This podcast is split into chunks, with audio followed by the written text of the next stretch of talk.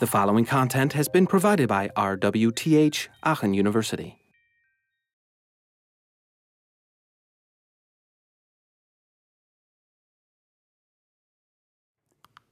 Just look at this. Is, uh, this box have an, an constant width?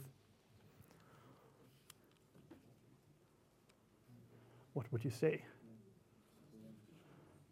Who says yes? Who says no?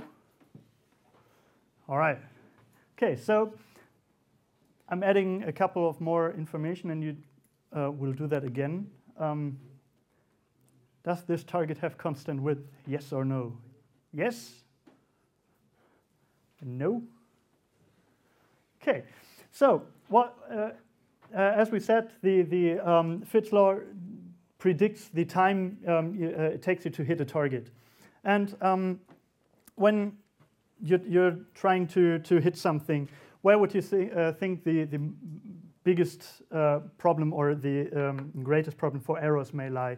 Is it um, when I'm hitting something, is it in this direction or is it in this direction? Where would I make more, more errors? In this, so, so overshooting or undershooting, right? Um, and this actually, um, think Buxton looked at that and um, uh, looked, well, if, if I'm starting from, that's interesting. There, from uh, position one and I'm trying to hit the target, well, it doesn't really matter how high it is because I'm just moving to that side. The, so the most problem it would be over or undershooting. So the width in this case for, for the box is this one.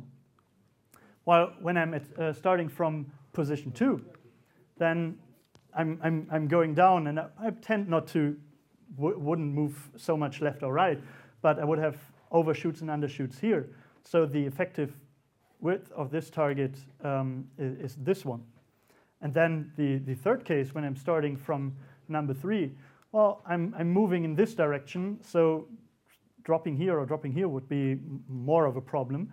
Um, so the effective width is more in, in this um, area. And that is um, yeah, something um, that ah, and Buxton, um, that you can, can look up where they uh, compared um, these, these different um, uh, ranges there, or what effect uh, did it have. And they uh, found out that it is actually better to, to measure the width in the direction that you're moving. So for this, it would be this uh, would be the effective width. And you can see this in um, yeah, your, your everyday computer life as well. So for example, if I have this um, Windows 10 Explorer open, and I have here my menu bar. And say I'm some, somewhere here with my mouse and I want to hit this. Well, I might overshoot here and um, it, it, would take me a little bit longer to, to reach uh, this target, or it would take a little bit more. Um, if this target would be bigger, would, have, uh, uh, would be able to hit this more, more easily. It, it's not much, but well, as I said, this is a brainwashing class, so next time you're trying to click a button and you overshoot, you say, "What? Damn it!" Um, and uh, in um, OS 10, this is a little bit different um, because uh, in in the early days, Apple decided to have the menu bar up here. So once again, if I'm somewhere here and I want to um, hit the view, for example, how how big is this target? Yeah, right, infinitely, because well, at least in, in, uh, on, on the desktop systems, when you reach the corner of your screen, your mouse do doesn't move uh, uh, further away, but it stops at the edge. So effectively, I can just throw my mouse up and say, well, I'm hitting the corner anyways, and uh, uh, tap down. So I have an infinite width there. I can't overshoot at this, uh, at this location.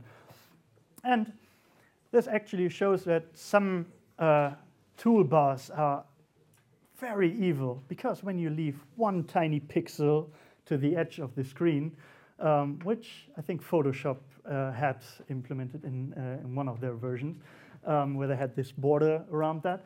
Well, and you go up and you hit, and you're not selecting there because you're in this one pixel that is not uh, uh doesn't belong to the menu, and that is ah, quite frustrating. Um, but yeah, there, there, this is one of the applications where you can realize how this um, uh, is in, in place in, um, uh, in the real systems we have.